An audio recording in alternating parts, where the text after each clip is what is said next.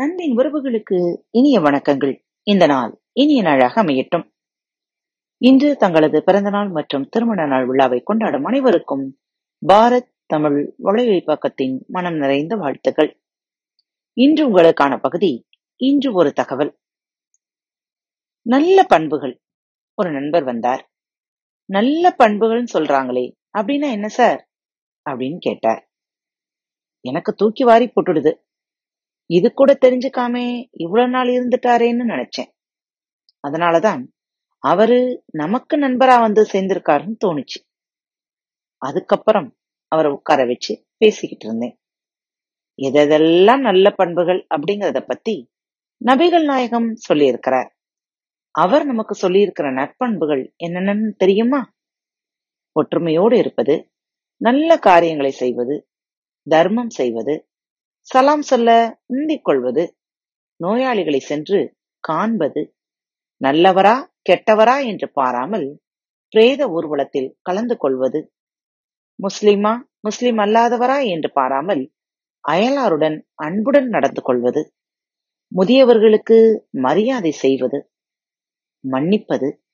சண்டை சச்சரவுகளை தீர்த்து வைப்பது. கோபத்தை அடக்குவது. விளக்கப்பட்டதை தவிர்ப்பது. உறவினர்களிடம் அன்பாய் நடந்து கொள்வது கர்வம் கொள்ளாமல் இருப்பது. இது எல்லாம் நற்பண்புகள். அப்படின்னு நபிகள் நாயகம் சொல்லியிருக்கிறார். இந்த பண்புகள் எல்லா மனிதர்களுக்கும் இருந்துட்டுதுன்னா நாம கஷ்டப்பட வேண்டிய அவசியமே இல்லை. ஒற்றுமையா இருக்கணுங்கிறத ஒரு பண்பாவே வளர்த்துக்கிட்டோம்னா அப்புறம் நீ வேற நான் வேறங்கிற நினைப்பே வரவே வராது. நல்ல காரியங்களையே செய்யணும். தீய காரியங்களை செய்யக்கூடாது தர்மம் செய்யணும் அது ஒரு கடமை. எதிரில் ஒருத்தரை பார்க்கிறோம். அவர் சொல்றதுக்கு முன்னாடி நாம முந்திக்கிட்டு அவருக்கு வணக்கம் சொல்லணும். அது ஒரு சிறந்த பண்பு. ஒருத்தர் உடம்பு சுகமில்லாம இருக்காருன்னு கேள்விப்பட்டா உடனே அவரை போய் பார்க்கணும். அது ஒரு பண்பு. ஒரு பிரேத ஊர்வலம் போகுதுன்னு வச்சுக்கோங்களேன்.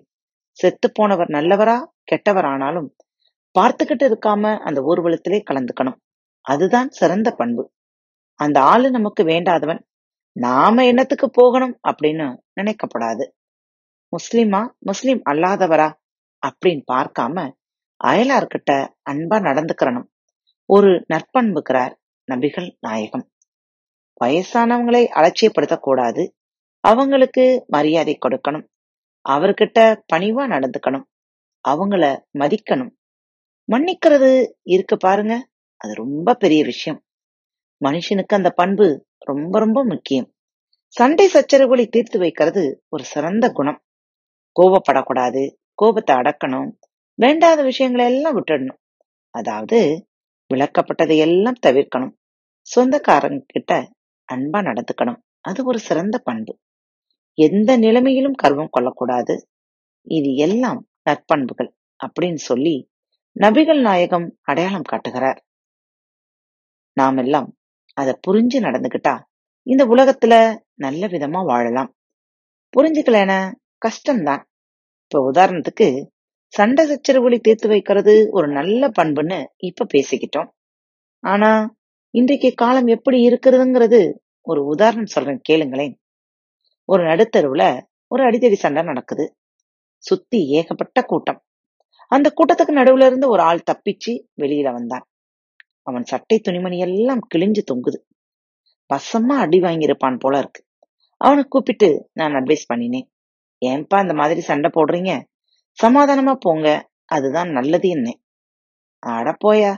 நான் சண்டை போட்டவன் இல்ல. அதை தீர்த்து வைக்க போனவன். இப்படி ஆயிட்டேன்.